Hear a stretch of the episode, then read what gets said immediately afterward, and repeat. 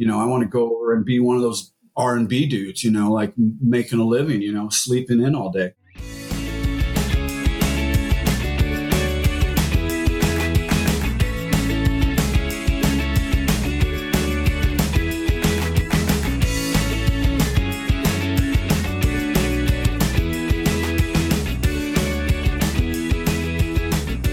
Welcome to the Exploring Washington State podcast.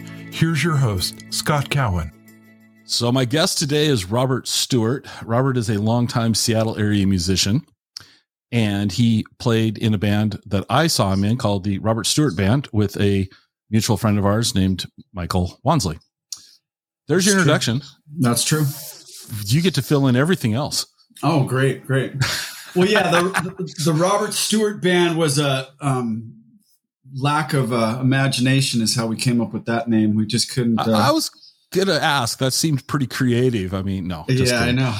Well, and we we tried to kind of market it as the RSB, and it could be different things, random, syphilitic, you know, whatever. You know.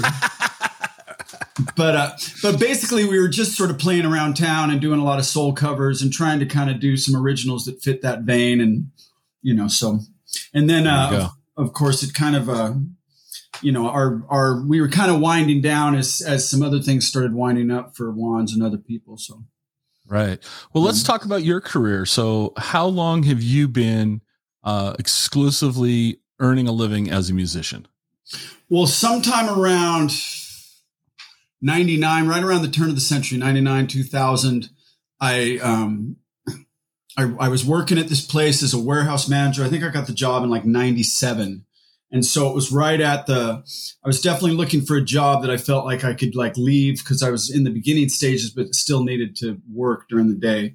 And so I think it was within a couple years that I kind of reached a threshold where A, I was just sort of burnt out on working and not sleeping and, uh, and making enough money at night that I could kind of like take a step off the cliff, you know? Sure. And so, uh, I went to him and I said, you know, and I agonized for like a month or two, like, well, what should I do? You know, I can't, you know, what I really wanted was to just go down to a, a really chill schedule doing the one part of the job that I actually liked, which was just shipping the packages all over, you know, was doing like some international shipping and stuff, stuff that was sort of interesting to me.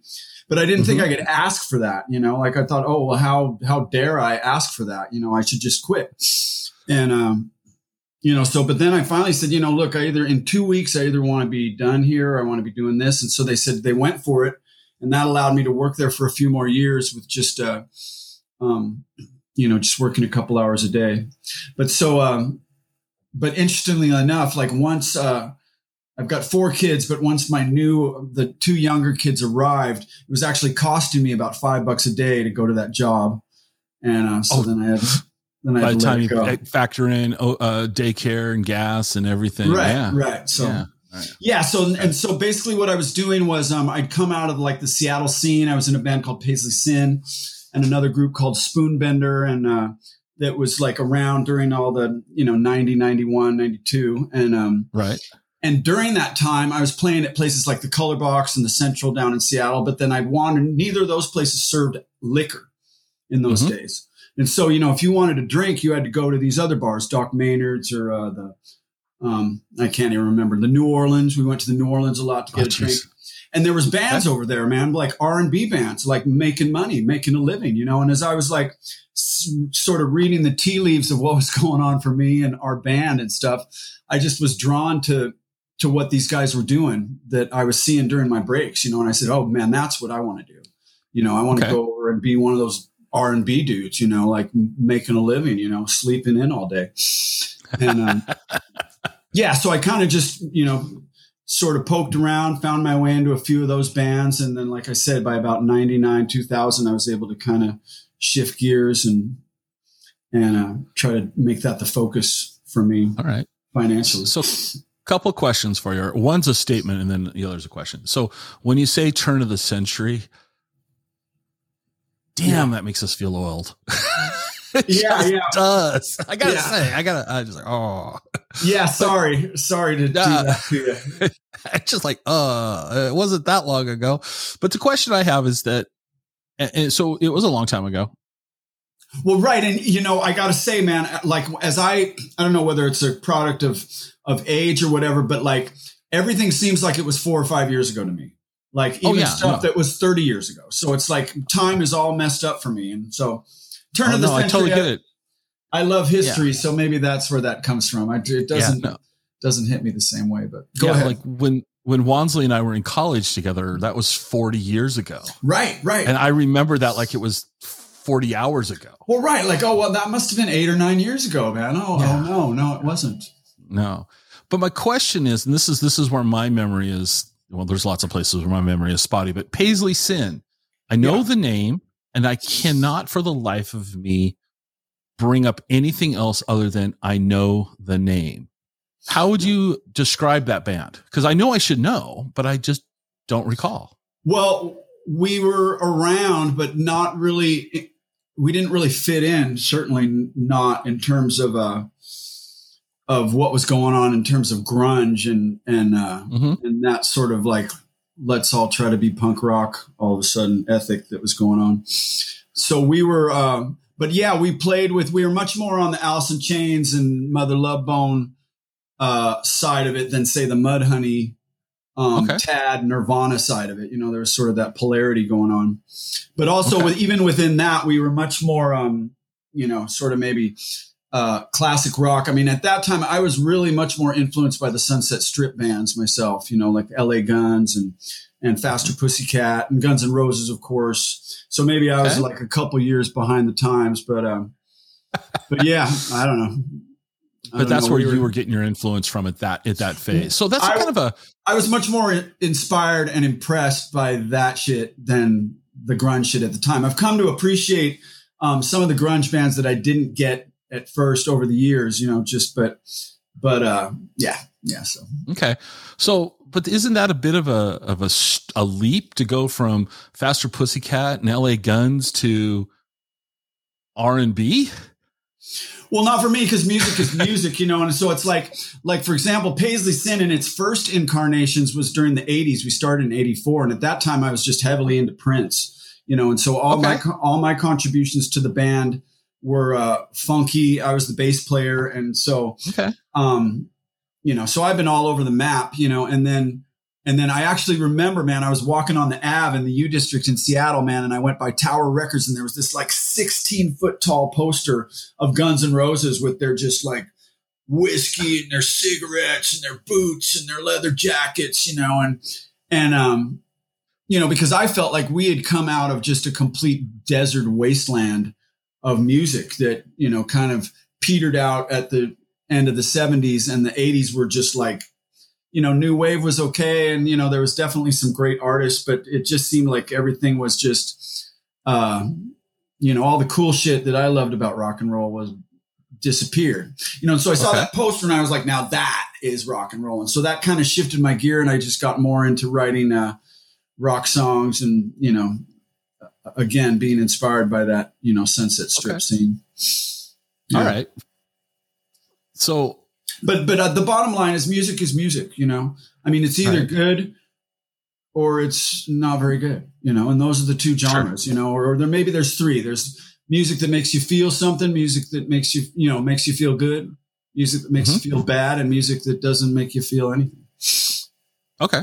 And probably honestly isn't the, the the worst of those three the one that doesn't make you feel anything? absolutely absolutely Just leaves you like, oh, I just had cold oatmeal. Yeah. right right Okay. or just like yeah okay i what yeah exactly So you you saw the writing on the wall then from a financial standpoint that places like the Central and um God, what, you said Color Box. That was a name I haven't heard in a long time. So it's what's fun for me is when I talk to to you guys and you're all talking about Seattle, uh and we'll get to this in a little bit, but a lot of the same venues come up.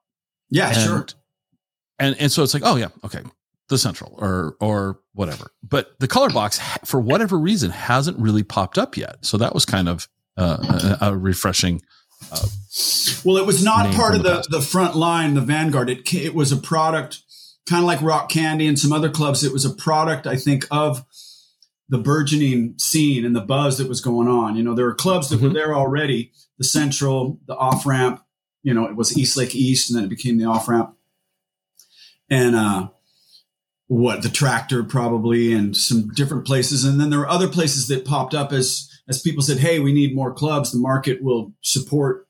Different Mhm. clubs, and so you know, the Color Box I think was like a rug store or something down in Pioneer Square, and Huh. and uh, you know, just opened up as because there's a need for more venues at that time. Right. you know. Right. And I don't know that I necessarily saw the writing on any wall as much as as much as I was starting to um, it was starting to occur to me that I might not get super rich, you know, that I might be one of the 97% of the bands in Seattle that wasn't going to make it hugely famous and stuff. And not that I not that I gave up on that at all, but it was more just like, wow, here's a here's a here's a venue that I can do what I love. And like I said, I mean, music was music to me, man. I had no Mhm. like, I wasn't going over there like snooting into my cocktail about how great it was to be across the street at the color box making nothing, you know. hmm Um, no, not that we didn't make nothing. I mean, we made money, but but you couldn't you couldn't do the thing at the color box four or five nights a week in one town. You know, you can only play there every six or seven weeks and then get Mhm. some hunger going and build up a desire for people to see you again. Well, these Right. guys were just working all over town and doing their thing and plying their trade. And I just respected that a lot, you know. And so I So- said, wow, I want to try to do that. So So what? Drop some names. What were some of the names of those bands that you were respecting back then? Um, well, let's see. Charles White over at uh, Larry's Greenfront was badass, and uh, Duffy Bishop, of course. You know, although Duffy, you know, was making serious forays into our side of the scene too. You know, she had a band Mhm. with uh, with Tommy Martin called God, what were they called?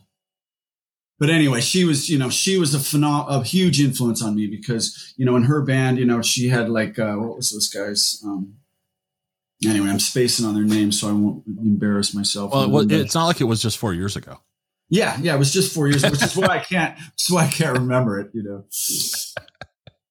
But, uh, but yeah, so not so many, um, so those were the main two, but it was much more, not so much like, wow, these guys are so fantastic and, and they're so popular, this one band, as much as just this world of Mhm. guys that you didn't even necessarily know, like, who is this band? But they're all just awesome. And it wasn't like it was earth shaking for me. I mean, they weren't doing any anything that was uh, turning my world upside down as much as just watching professionals work, you know, hmm and wanting to be um, a professional, you know, and wanting to Okay. be that, you know, take what I love doing music, but then also, I don't know, just be, um, try to be good enough to like. so what? What? What were some of the different? D- describe some of those differences. I mean, you, you're calling them professionals just because they were working and they were making. Well, like, like for example, man, if you're going to go in with your own song and your own 150 people who are jumping up and down to hear you, you can do whatever you want. You know, you don't Mhm. have to be in tune. You don't have to sound good in the moment. I mean, as long as you've got the right attitude and you're selling it, you know, you can, you can get away with a lot with artistic style and pizzazz and charisma, you know. But these guys, you know, if they're doing Mustang Sally in some bar, I mean, it's got to be good or it's going to be pathetic. You know, I mean, you have to be good or, or it's just like, this is embarrassing for us, for everyone in the bar. You know, I mean, Okay. there's nothing worse than a mediocre R and B band, you know, I mean, so you've Okay. got to be, you know, just that kind of, you know, and that's just my opinion. I mean, I, what do I know? But that's just the way I perceived it and continue to perceive it as like when you strip away all the, um, not that those bands don't become popular because they certainly do, but in terms of working on a Wednesday night at some place where there's 19 people buying drinks, um, there's there's nothing but the music. There's nothing but getting Mhm. it right. You know, there's nothing but Mhm. hitting the the the one and being deep in the pocket and nailing the pocket. You know, because Mhm. if, if if not, if you don't have that, then the hundred and seventeen dollars they give you in the free drinks, it kind of the luster comes off of that really quick. You know, so for me anyway, in that realm of of making a living like that, it was the pursuit of excellence. Not that you would grab it or not that you would get it, but you would be just trying to. For me anyway, I would just be trying to get better. You know. better at your craft. Yes, exactly. Okay. And then make it a little So- scr- scratch too. So So when you when you moved over to the R and B side, what were some of the, the the acts that you started performing with? Um, well, definitely Duffy Bishop. She helped me out a lot and gave this one little blues band I was in a lot of little shows that we got to play, and um, mm-hmm. it was much more. It was much more venues. Like the New Orleans was really good to us. My really good friend Park Olson, who was passed away sadly, but great musician, great guitar player. Um, he had kind of an, uh, a, connection to, to Gay, who was the owner of the New Orleans. And so she gave us a bunch of breaks and let us play down there. And then, pardon me. And then that led, you know, to playing over at Larry's and, uh, and different places. Although, uh, we had some trouble at Larry's, but, but, uh, you know, and then, and then what that leads to is, you know, the real money is in the private events, you know, Mm-hmm. So some people come in and they're like, "Oh my goodness, you're so wonderful, getting married next year, and can you, you know?" And then yes, we can come, and then it costs a lot of money for for you to come to a private event and play, and so. So I guess that's the thing. It's more uh, more venues outside of Duffy Bishop. I can't really think of anyone. It's not the same on the original side. It's definitely like connecting with this band and getting them to let you open and then you you know you gain some things but i think it's a little different or at least it was for me in that realm in the okay. R&B side. Well, I'm going to ask you a couple questions and we're going to break this up today a little differently. Sure. So, back then, back in the the day, what was your favorite venue to play at? Oh, let's see. As a as a as a performer, what um, was the the the room that was a great room to play at? Well, definitely the Central. Um, was great because it was a great venue. It packed out. It was long and thin and and felt like a, a rock concert. And uh, but it also it had sort of some gravitas to it. You know that we were really proud as a member of Paisley Sin, um, especially we were. I was really proud to be like a headliner down there, to be one of the mm-hmm. bands playing Friday and Saturday nights as the main attraction. It was just like wow, you know. Not only were we pulling it off, were we like getting these people to come see us and getting the club to keep booking us, but we were actually at the central, you know. Right. Um, Rock Candy was great because it was just, you know, it was built for that scene. You know, like I said, it came out of a uh, opening in the market, you know, and so mm-hmm. it was just it was just this big, you know, concert venue. Off ramp, of course, was was great. So I don't know. I mean, they were all in in the terms of at the height of the Seattle scene. I can't even really say. I mean, the Central did have that special place in terms of okay. being being proud to be there, but they were all good. You know, I mean, the, all right. The, the um, now the flips the flip side to that is when you went to see music being performed back in the day, as a as a member of the audience, where was a great place for you to go see bands play? Well, I think the same. You know, I'd, I'd mentioned two places in particular. The off ramp was sort of the hangout because that was like seven nights a week you know, like Monday nights at the off ramp were incredibly cool because it was sort of like this open mic, but you know, for better or worse, the open mic would get interrupted because there was lots of rock stars in town and they would like, oh, I want to play. And so, you know, I mean, I had it happen more than once. I was there waiting to play and got bumped by the dwarves, you know, and so.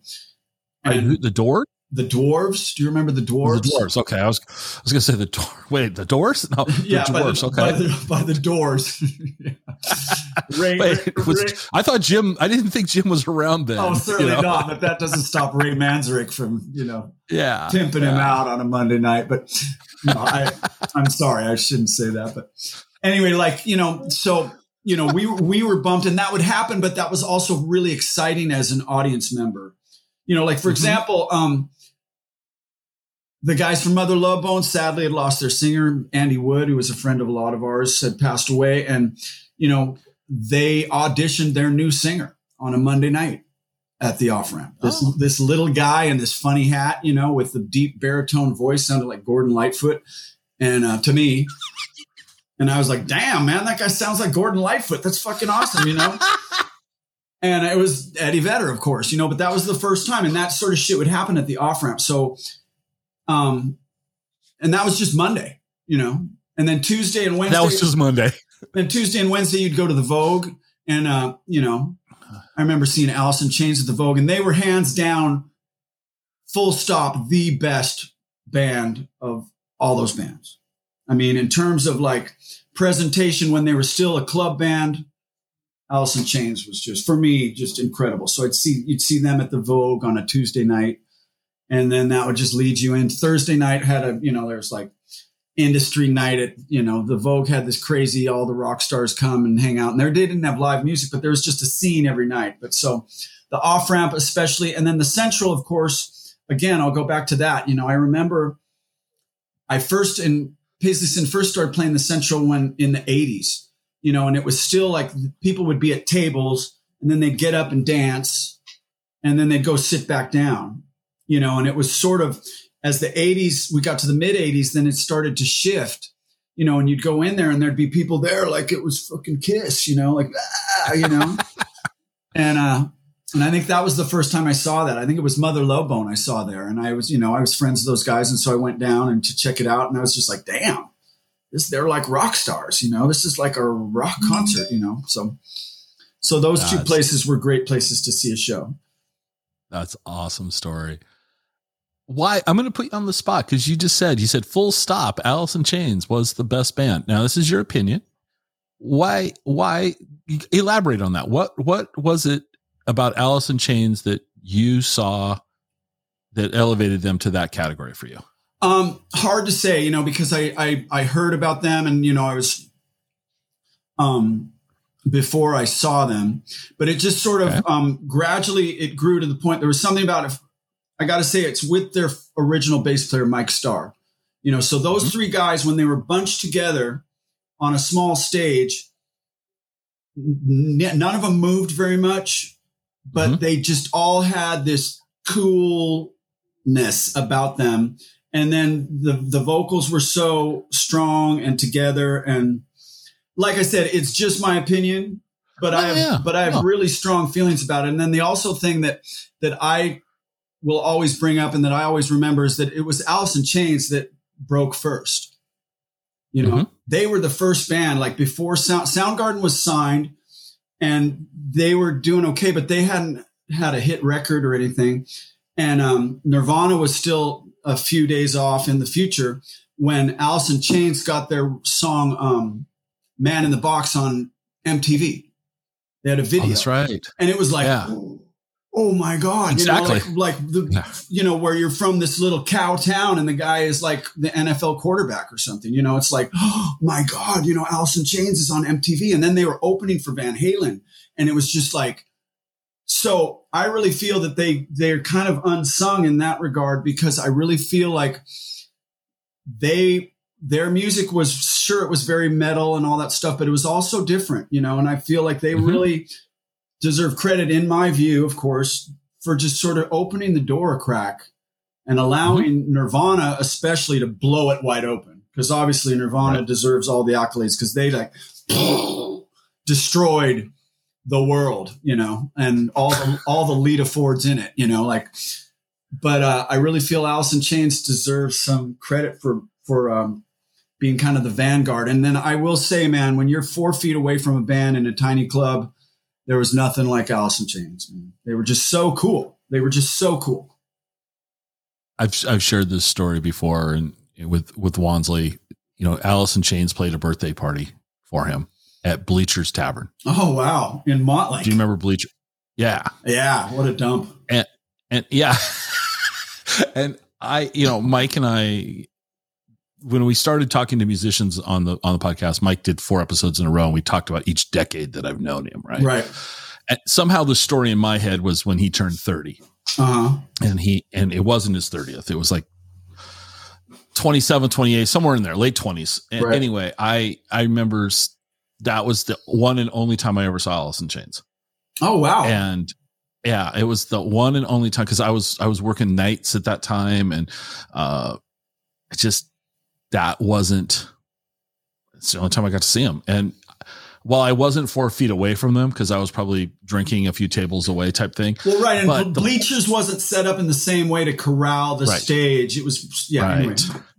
But they were, yeah, they were really, they were, they were powerful. Yeah. They were very powerful.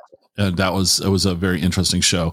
And then, um, yeah, so that was well, yeah. Know, I just it has to be said that Life Ring Wands' band was very cool too, man. I didn't know Wands at that time, but I'd seen um, I knew uh, one of the guys in that band, and I saw them once or twice, and they were really cool too. Also, not quite, you know, not like Paisley Sin, but but similar to Paisley Sin, and doing something a little bit off the the accepted, right. like let's be, you know, right.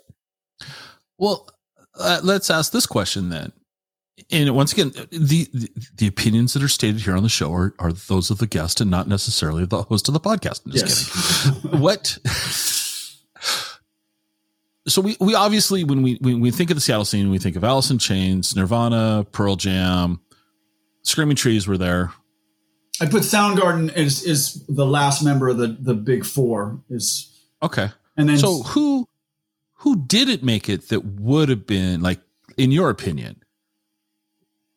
Because there was all, so many, there was so much talent in in Seattle at that time. Um, and not that there's not talent in Seattle today, but I mean, there was just this this concentration, if you will. It seemed like of of Doc Marten wearing flannel flannel shirts, yeah, uh, yeah, some, and leather jackets. Yeah, some very very new, very very brand yeah. new Doc Martens. You know, um, so so who? What other bands were around then that you that you kind of thought, well, these guys are really kind of cool? Um, well, let's see. I mean, I think you're absolutely right. I mean, there was tons of bands and they're just, you know, that's the, that's the thing with music. And we're especially seeing it now because of the internet. And there's like, you can get the coolest band in Nairobi and you can just rock out to them. And so you realize, and it's humbling and beautiful that there is so much music that is killer. And there are way more qualified, talented, extraordinary musicians than there are actual jobs in the music industry for them. Right. You know, like on my block, there's probably dentists and um, optometrists and mailmen who are better at music than I am. They are just, it's like the sixth most important thing in their life, you know?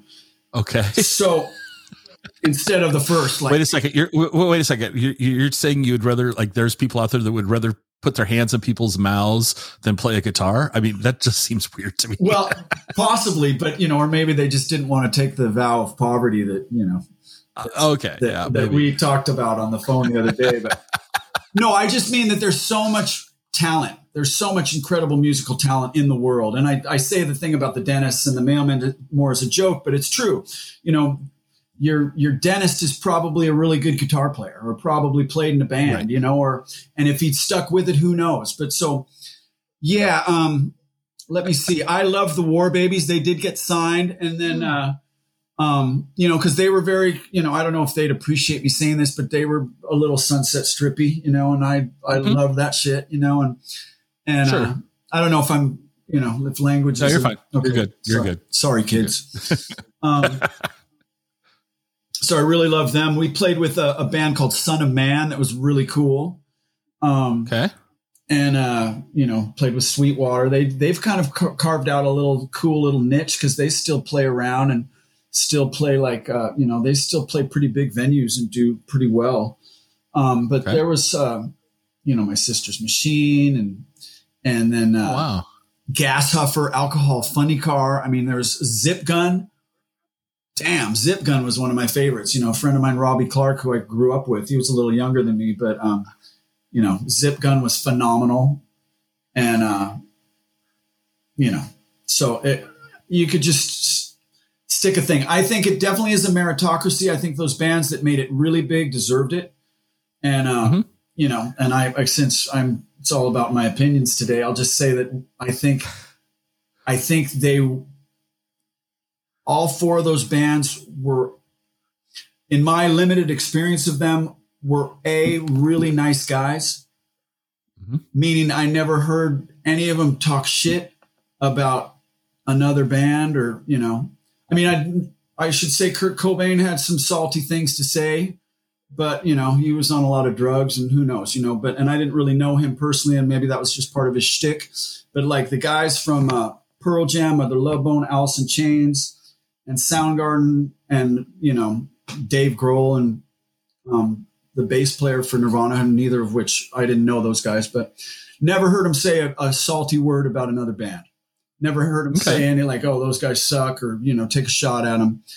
And then also really hard workers. You know, I mean, a, while a lot of us were like busy, like you know, figuring out what drink we should drink or how to act like rock stars. They were really working their asses off, I think. You know, so that's my opinion. Right. But out, okay. outside of that, you know, I mean, I think that um, I think that any any band that kind of made it almost to that level but didn't quite, it easily could have been. They easily could mm-hmm. have made it big. So. Well, it's funny you named some names that I haven't thought of in years, but I still remember when you say it, like you know, War Babies, and you know that was oh yeah okay so yeah, and the Gits, you know, a lot of people will bring up the Gits, but the Gits were really good. They were mm-hmm. really phenomenal, and I don't know if they had what it takes to make it or whatever, you know, whatever it was, but right. but uh, you know, of course, that was derailed by some serious tragedy, but they easily could have been something, you know. So there's another great band. I'll tell you, and I don't know how I don't know if they came. I think they came a little late, but my, I've come to you know my favorite Seattle band of all time is the Supersuckers.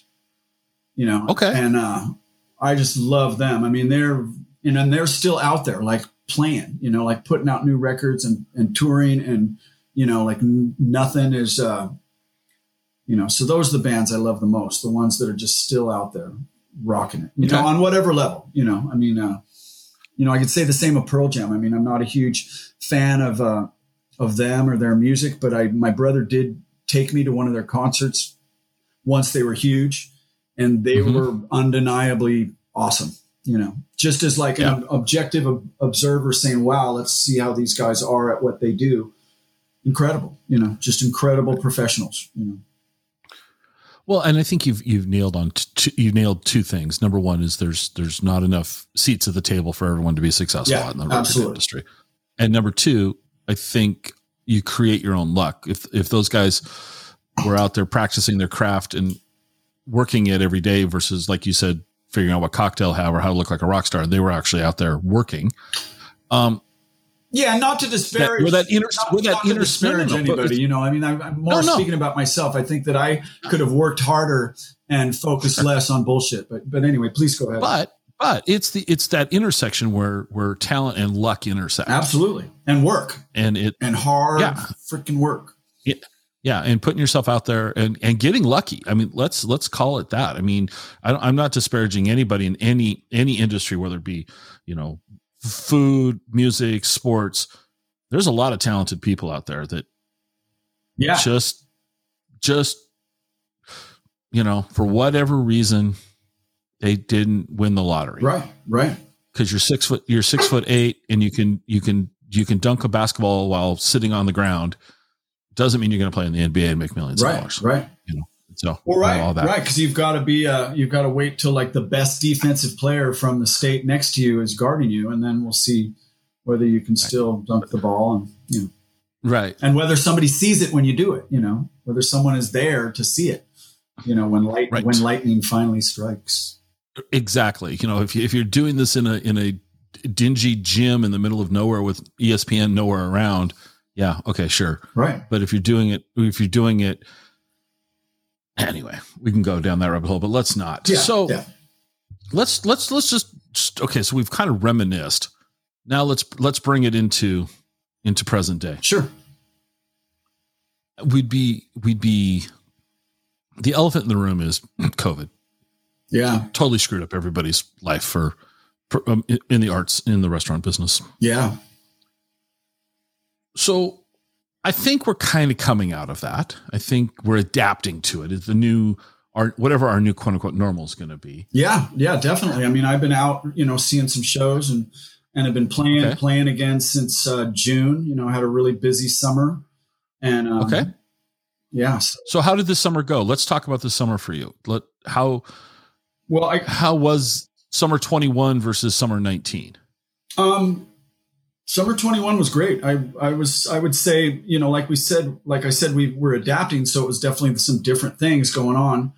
But um yeah busy. I was i was playing you know every weekend and you know sometimes during the week. And um okay. you know traveling a lot. I was all over washington state and you know spokane and uh out to the coast. And we did a i'm in a group called the fiasco. And so i was with them a lot. And we uh we did a a swing through Idaho, which was very uh, quite an adventure with COVID and everything. you know, I mean, it's just, I, I, we spoke on the phone the other day and I told you it was another world over there. I mean, I was like, you know, I'd be in the Safeway and I'm the only person wearing a mask. And, uh, right. you know, one Saturday morning I came around a corner, I'm there to get some bacon or I don't know, a banana or something. And I've got my mask on and I come around the corner and this nice lady, she comes around the other corner. It was like I had a bloody knife in my hand. I mean, she was just like, you know, I mean, I scared her, I guess. I don't know, with my mask and my desire to live, you know, through through this global pandemic. I don't know what. But, you know, the shows were the shows, you know, and it was just great. We had great shows over there and and uh, so yeah, so summer 21 was was just fine. So earlier in the episode you mentioned the Robert Stewart band. You go, yeah, we put a lot of name, you know, effort into that name being being facetious. But I have to say the fiasco is a great name. Yeah, well, that that kind of happened. Thank you. That happened kind of organically. I have to say that it's not. Um, you know, we formed in 2002, and that was before it occurred to me that you could like Google names to see whether there's you know. Uh, a hundred other bands like that, which there are, you know, and but but we've definitely carved out a niche for ourselves in Washington and Oregon and in our area so that we uh, we seem to come up. But you know like there's and i've seen since we've been doing it i've seen bands you know a little punk band in england called the fiasco or a boston group of college students or you know some fiascos pop up. But uh you know thank you for the for at least liking it so it kind of came the name came naturally because um so 2002 i'm playing every tuesday night at this place called the paragon on queen anne which doesn't exist anymore. It was owned by this great guy named Todd Ivester, who uh, who let me play up there. I think actually my girlfriend, who's now my wife, probably got me the gig or something.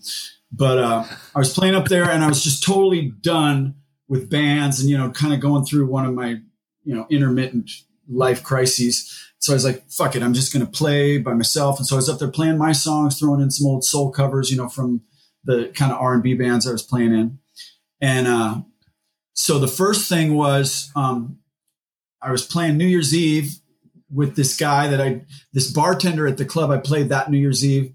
I never really got along with him that well, and then I, and then we finally we were smoking dope on a break, and then I talked to him for the first time, and he turned out he was a musician, so that was why he wasn't like jumping up and down to get me my drinks really fast, which was why I didn't like him. You know, I, he was just treating me like all the other customers. I, oh my god, how dare he? You know. but uh, anyway, then we, we, finally ended up talking and we were getting along. And he says, "Oh, I play this. I play a djembe drum." And I was like, I was drunk. I was like, "Oh, dude, I play on Tuesdays. You should come by and sit in." You know, and I wasn't serious. I was drunk. You know, and so then he shows up. Mm-hmm. You know, and I'm like, "Oh, Jesus," you know. Um, what am I going to do with like, this? Okay, come on, come on, let's play.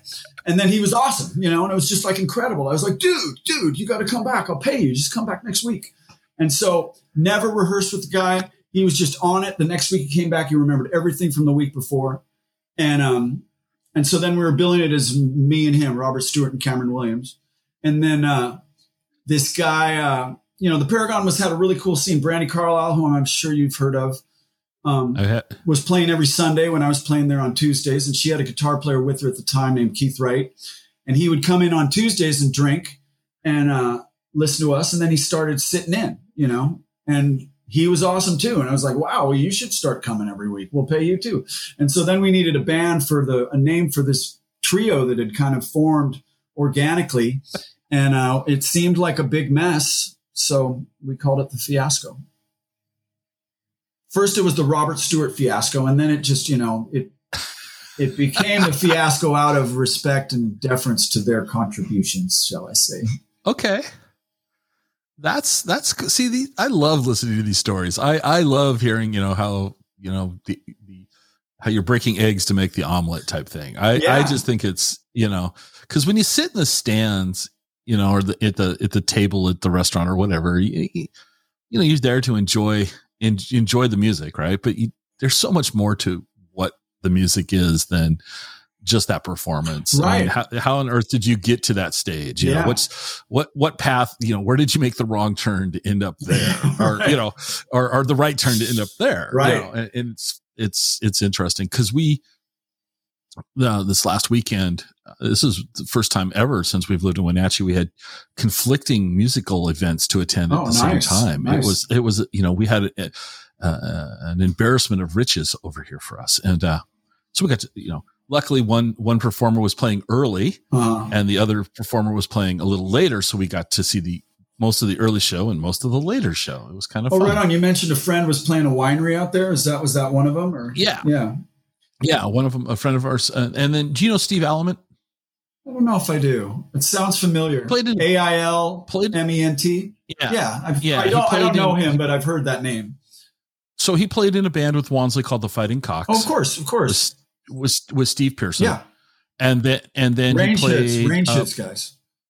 yeah, and he played in the Hoods, but he also played in a band out of San Francisco called the Yanks. Okay, I think I've heard of that too. Yeah. And so, so Steve and then, um, Annie O'Neill I know that name And as Bart well. Hyde. Yeah, and, and Bart Hyde, uh, they played at this cider cidery over here, um, Friday evening. And then another friend of ours, uh, Jessica Lynn Whitty was playing at this winery before that. Speaking of, so you were saying earlier how like the dentist down the street's a better musician than you. yeah.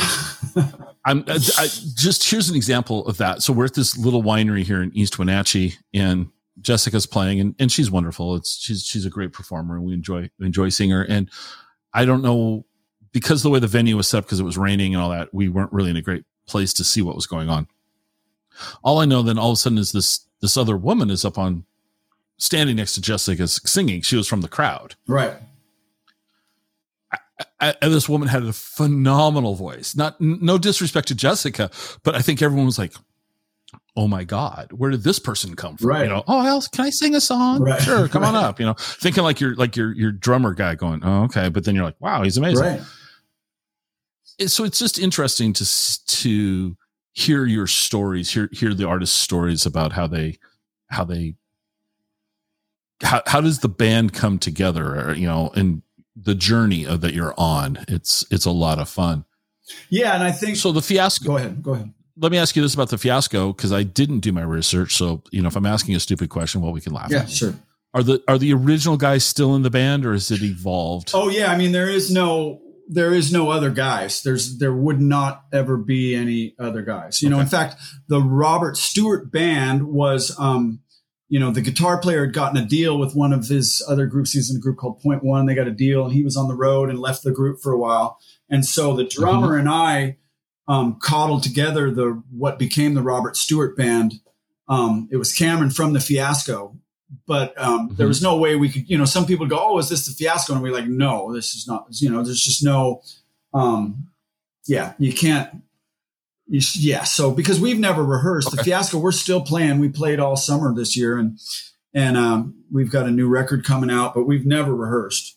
You know, and Really? so. Uh, yeah, I mean, we would play every Tuesday night live, and that's how we would like, you know, I'd come in and uh, uh, with a song I wrote, and you know, within a four or five Tuesdays, we have it, you know, it would evolve into the song that it was going to be, but uh, you know, no like, oh, let's try it again or anything. We would just play it once, and you know, amazing COVID, of course, shut us down, and so we did not play together or even really see each other from. Um, we played February 29th, 2020 at Slim's. And then COVID hit. And then we didn't get together on June 1st, 2021. We booked some studio time, went into uh, um, London Bridge and, uh, and cut a record, you know, and we hadn't seen each other in all that time, really. Know, I guess we did Okay. we did get together and kind of did a walkthrough, but it's it's not really uh you know, yeah, we did a walkthrough the like the weekend before the the session at London Bridge, you know. And so we've gone How is it? eight, nine months without seeing each other and we just pick up and play and no problem. Um, Mostly a credit to them, you know, like I have the easy job because I get to just do whatever I want. You know, so my job is to know what I want to do and exactly how I want to do it and know where we're going to go and think of the next song that we're going to play because we don't do any set lists or anything. So that's my job. But they just listen to me and play Wow. live in real time in key for the most part, um, pretty good. Yeah. How on earth do you pull that off?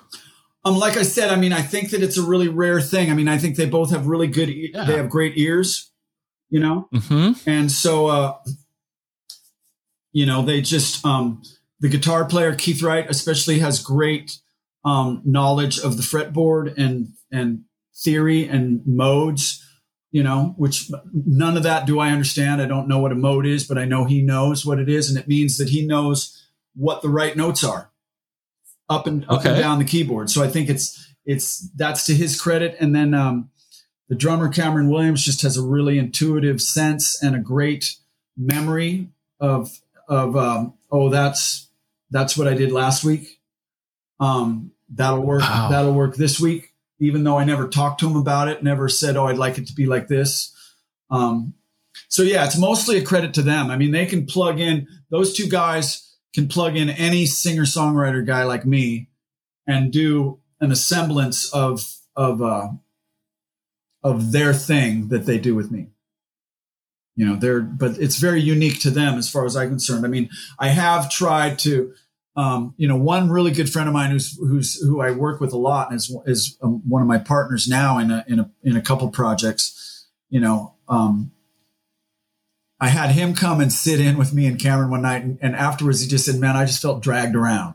You know, like you know, like a like uh yeah, just dragged around, not and it wasn't fun. It wasn't fun for him, you know. So It wasn't fun for him, but the, the three of you together is yeah, it- it's like somebody it's like somebody who cooks without a recipe. right. Yeah, it just works, you know. And I can lay I can lay new stuff on him. I mean, I have to I have to be thinking in terms of. I mean, I can't go okay. I'm going to do this song, and then in the middle it goes to this five seven. You know, I can't do anything too weird because it has Okay. it has to happen in in live. You know, but but if there are Mhm. some weird things, I can pull Keith aside and say, hey, I'm going to do this thing, and and and meet me here, and then uh, Cameron will get it. You know, I don't, we don't need to talk to him about it.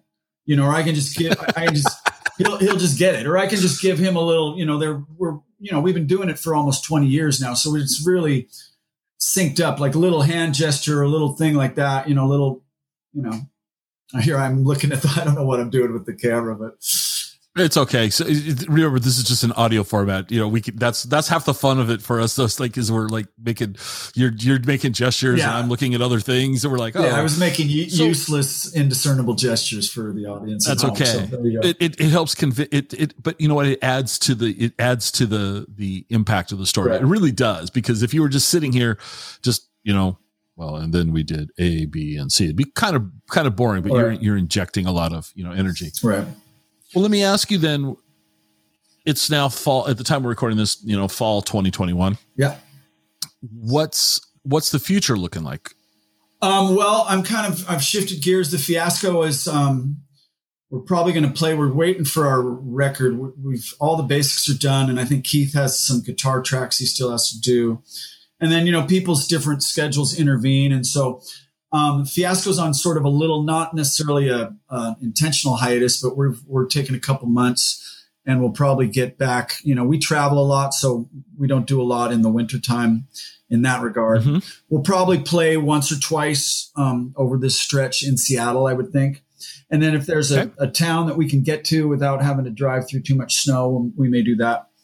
Um, for me, I just finished a new solo record, so I'm gonna um, I'm just sort of getting all the I's dotted and the T's crossed and all that stuff, and going to try to do a little radio campaign, get some CDs sent out, and uh, plan a CD release show somewhere in Seattle. I haven't really picked the venue, and um, yeah, so I'm going to focus on that, and then I've got a, you know, I do a residency up in Mukilteo the first Saturday of every month, and um, so that's sort of just my home base, kind of keep me on, you know. So where what where in it's this little uh, cocktail bar called Bits.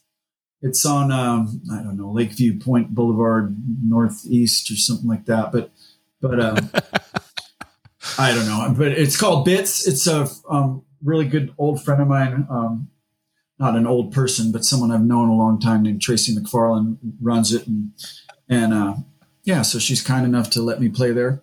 And uh, Keith Okay. Keith usually plays with me up there on uh, Um, but I don't know whether he's, uh, you know, like I said, schedules intervene. So he, I think I may be doing this next one, November 6th without him, but I don't know. So I do that every, uh, we can then play little things that come up. Um, you know, uh, I played recently at Drunky's Two Shoes Barbecue, which is a place I hadn't heard of, but was awesome out in like the South End, Burien. Open. Isn't that White Center? Yeah, White Center. And it's, It, I, I just once again, somebody very creative came up with the name. yeah, or yes, or somebody f- from uh, another part of the, the country. It definitely reminds me of um, sort of Austin. It's, uh, you know, Austin, Texas, maybe, or not so, so much New Orleans, but it has, it's killer barbecue. They've got an indoor area, but the, the outside is where the shows are. So they've got a big Okay. covered area that uh, they have misters in the summertime. That's that's it was still warm when I played there, but I guess they have heaters now, and so they're having shows all through the winter.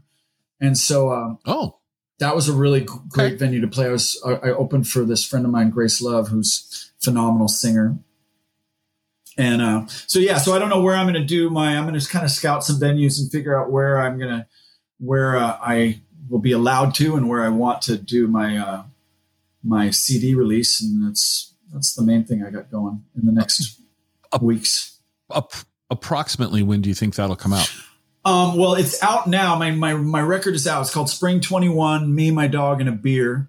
And um, Okay. you can get it on uh on you know it's out on Spotify, uh, YouTube, iTunes, Apple, and then it's it's making its way to the you know to the more outlying. Um, you know, I've just got to notice that it's available on Deezer. I don't know what Deezer is, but you know, there's there's this long list of, of places that my distributor sends it out to, and I don't know very, very mm-hmm. much about most of them.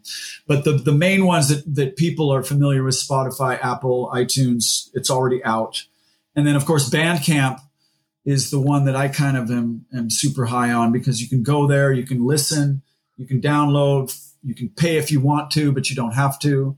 You don't have to join like with Spotify or Apple or anything. And yeah, so it's out there. And then um CDs, I'm I'm I'm uh I'm getting ready to order the CDs and I'm pretty fast turnaround. So once I have the CDs in hand, then I'll be ready to do uh to do this The launch. yeah, the launch show, the big. CD release Okay. soiree. The swear. So what do you do when you're not doing music? Um, well, I uh, I've got some young kids. I've got four kids. Like I said, I've got um, two older kids who are out of the house, and then my wife and I have uh, daughters, thirteen and almost ten. My daughter Tallulah is going to be ten on November fifth. And so, uh, you know, during the day, I'm just sort of on duty. You know, soccer dad. Uh, you know, make a sandwich. You know, load a dishwasher. Right. You know, Um, are you a coffee? Are you do you are you a fan of coffee? I am. I am. I love coffee, but but mostly at this point, mostly is just a drug that is awesome. You know, I love caffeine. so I can't. You know, I used to be drinking coffee all day, but it's just sort of. You know, I, I don't do that anymore. But uh, you know, I really like I really like a dose of that particular substance. You know, every day. Uh, any any good any good coffee dealers in your area that you recommend? Um, let's see. Um, no, I mean I mostly get it at home, but there are some there are some coffee shops left, but uh, but nothing that I can speak inten- intelligently about. Okay. Um, All right. I've got a, a friend of mine. My friend Rick works for Caffe Vita. I, I think he still works for them. So he kind of, you know, I could go and check his feed because he's always delivering to some cool coffee shop that's not Starbucks and uh, and Gotcha. could be recommended. So, so I'd have to do. Well, Caffe Vita is quite quite good. Yeah, yeah, and they're. I think they're more just. I guess they do have coffee shops of their own, but they also supply to different places. Mm-hmm. Um, yeah, so I don't know. I'm, I'm spacing on the names. I would I would plug I would plug good. a shop or two, but I can't. That's okay. But I will say we're that Starbucks, you know, betrayed us, and the owner of Starbucks had a huge tantrum, and that's why the Seattle SuperSonics are in fucking Oklahoma City. So, if you want to fucking boycott Starbucks, please do. More in my opinion. Sorry. No, it's it's all good. Uh, it was devastating to see that happen. Yeah, yeah, and it's uh, yeah, and It just was it was a, a complete case of uh, uh, billionaire malfeasance. You know, I mean, you know, I, a tantrum. I he had a tantrum. He had a tantrum of Yeah. control. And he did like any of us, you know, when we were in our like, I must control things and I will get revenge upon you. You know, we all do that. But most of us Mhm. don't have, you know, so much collateral damage that comes with the tantrum, you know. We maybe Right. get shunned by I our was- friends. We have to apologize. Sorry, I was so drunk. That was, you know, this guy like, you know, and I, he, I, he, he, he, he, ripped the soul out of Seattle. Right. They weren't the first sports franchise here because the, you know, the, uh, the, the pilots, you know, but right. Thank you. I went to a pilots game. were- I went to a pilots game. oh my at gosh. Sick's Stadium. Okay. But, Anyway, sorry. but, but pilots were only here for one year. Yeah, you're right. The Sonics, the Sonics were, 41 years.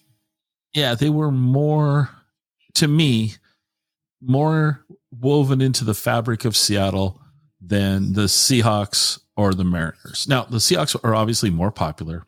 N- now they are. The Mariners are, yeah, and the Mariners are, well, they're the redheaded stepchildren of professional sports. well, and, But- but they got to work on that. They got to be better. but, but the Sonics were, yeah, that just, that really hurt when he did that. Last, I don't know where I was looking online either this morning or last night, and I was looking at some stuff about the Seattle Kraken, Yeah. and they had a cardboard cutout of the Sonics guy. I can't remember his name. You know who I'm talking Yeah. about? The, the the the and it was a almost like a life size cutout in front of Climate Pledge Arena that says with a little thing that says "Bring them back." Yeah. and he's wearing and he's wearing Sonic gear. I thought that was, you know, I I hope that that arena is a viable venue for them. yeah. To, for, for a team to come back at some point, maybe. I, I stopped watching the NBA um, when the Sonics left. Yeah.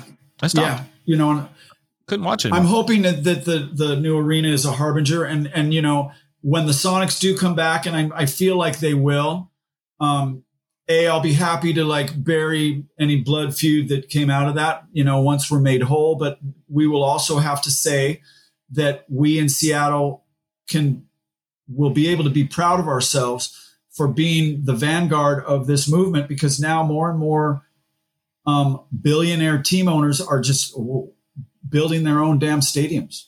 You know, I mean, the mm-hmm. NBA is uh, the model for the NBA is insane. I mean, the city of Indianapolis, the taxpayers of that town pay billions to the Pacers in cash, subsidies, not Mhm. tax breaks, cash, like $11 billion a year. I may have the numbers wrong, but all these little markets that shouldn't have teams, you know, and the, the same thing mm-hmm. the NBA was trying to do to us. Oh, we're leaving if you don't pay. And we're like, we're not paying. You know, we hadn't, we had not even finished. Anyway, I don't want to get into politics, but no, but the the professional sports is a is a very um polarizing business model. right. Well, and anyway, the point I want to make is that more and more, more and more cities are saying, no, you have to pay for it yourself. And more and more owners are doing that. And Seattle, once we get our team back, we will be able to say, well, it cost us these years of basketball Mhm. enjoyment, but we did it for the right reason. And we did it and we changed the landscape, you know, for the better, I think. Yeah. So Okay. There we go. blah, Music and sports. blah, blah, blah. Music and sports in this Right. episode. No, I love it. I love it. No, it's all Yeah. good. I'll what question didn't I ask you that I should have? Um, gosh, I don't know. I don't know. Um, I'll put you on the spot. You're current in today's world. Where's a great venue to play at for you? um, I mean, you mentioned Drunky Two Shoes, which I mean, just for the name alone, sounds like a great venue to play. I would say, I would But- say in recent years, my favorite place to play has been the tractor. Um, Okay. just a great destination venue, um, totally professional bartenders, totally professional sound people, um, totally professional proprietors and bookers, and you know, and have just had great, wonderful nights there. Um, the Fiasco was fortunate enough to play at the Paramount, you know, which Oh, is wow. certainly not something like, well, I was just at the Paramount the other night. I mean, it was a big deal for us, and we played there under really bizarre circumstances, but that was incredible. You know, the crew there, Okay. um, it was just unbelievable. I mean, to you know, the best part of playing at the Paramount was the sound check. You know, to just have Oh, really? this army of absolute professionals, not only asking you what you need, but immediately knowing what you're talking about and giving you everything that you need and amazing. So, and then, and the Paramount's not alone. The Moore is a great theater, but I haven't played there, but I assume that it's amazing. And, um, you know, but I would say in terms of, of places that are accessible that I, that I have played and, and hope to play again, I think the Tractor is my favorite in Seattle right now. Okay. Well, I'm going to put you on the last question. I'm going to put you on the spot. You just said accessible, so you kind of you ruined my setup. But where do you want to play that you've never played? What what what would be a venue like for you? You're like, wow, this is amazing. Well, I guess it, it doesn't have to do with where and as much as um, circumstance. You know, like right now, I'm really invested. I've been making um, solo records. You know, a product of COVID, actually, because um, you know I was put out of work by COVID, like everyone else in in the restaurant mm-hmm. and bar business. You know, um, singers and bartenders and caterers and all of us were out of work. But then also I had songs stored up and my method had been to like record on a tape recorder and like little demos. Oh, that's kind of cool. And work it up in my mind and then go into a studio on a given day and record. And mm-hmm. so I was ready to do that again and called up my friend Rick Vaughn, who I've worked with and continue to work with. And I said, dude, where can I record? And he goes, look, man, nowhere. You can't record anywhere. And by the way, you shouldn't even be hiring guys like me. Just buy these three items and uh, and just leave us alone, man. You should record by yourself. So yeah, so he told me the what to get. I got a Focusrite transmission box or something that I plug into my computer. I got a couple good mics, you know. So for a few hundred bucks, man, I set up this. I got Pro Tools, and uh-huh. uh, yeah, so I've been, you know, I've made like four records since COVID, you know, of different projects, but two solo records. I did summer one in the summer of 2020, what called Summer 20, and uh, uh-huh. and that one's been out since probably like New Year's, Christmas time. Um, okay. And then I've got the Summer 21, so I'm really um, amped about just playing solo and uh, you know continuing to work with all the bands that I'm fortunate enough to be in, but but really jazzed about just the freedom of playing by myself and doing my own thing. So I guess the the answer to your question would be just I, I'm I'm working towards trying to to get to a point where I'm playing larger and larger places, not too large, but but places where people are really there, dedicated to to hearing me. And you know, the, the cliche, you know, I'd I'd love to just be in in rooms where where you can hear a pin drop, you know, mm-hmm. and um, people want to know all about you know what my my silly poem that I put to music is all about. So what what what what was the muse for this song? Well, right, or just or just listening and, and digging what um what I'm doing, you know, in a you know in in a real. Okay. So that's my thing. I mean, I went saw Andre Segovia. You remember that guy, classical guitar dude? Um, yeah, so I went. And, I, I went and saw him in the old opera house like 30, 30 years ago. So it's probably four years ago. I, no, 30, 30 years ago or something, long time ago. But anyway, he yesterday, right? He got up there and played no amp no mic, no nothing, man. I mean, 2,000 people. I don't know how many people were there, 5,000, whatever, man. We were all there. And he's just playing a classic guitar, classical guitar, just nothing, no mic, no, no amp, you know. Wow. I mean, I remember I had like, like a cough or a sneeze or something. I had to get up and, you know, cause I was afraid I was going to just get stoned to death if I sneezed. I mean, but so I don't need that. I don't need that kind of observance from the audience, but you know, but I'd okay. love to just be uh, I'd love to just take this solo thing of mine to to some heights not yet reached. I guess I'd say. All right. Well, listen, I appreciate you jumping on and having this conversation with me, and and I've enjoyed it. I've I've you dropped some names I haven't heard in a while, which is I love doing this because I just like, oh yeah, so and so, or oh yeah, yeah, there. So that's been awesome. So hopefully, you know, you've you've had a good time. I have. And I've, I just I, appreciate you being yeah, here. I have. I've, I've, had a lovely time, man. So I really appreciate it. Hey, could I um, just plug my website or something? Make this. A- oh, uh, well, we'll. Before you plug it, let me just say we will put it in the show notes below so people can click on okay, it. Okay, well, good. That's all. I want. That just plug. makes it ta- no plug. Makes it, plug away. Tell them where to find you. Tax deductible for me, you know, so I can. um, yeah. So you can go to robertstewartmusic.com. Also, Robert James com. I should say, you know, like I, I finally added the James to my name just because there's a lot of Robert Stewarts. You know, there's, you know, Sure. So uh, Robert James Stewart, apparently, like you can just pull me right up if I use my whole name. So robertjamesstewart.com or robertstewartmusic.com. And I guess that's a good jump off point. People can like go to anywhere else they want to find me from there. So perfect. I, all right. Well, hey, thank you so hey, much. Thank you.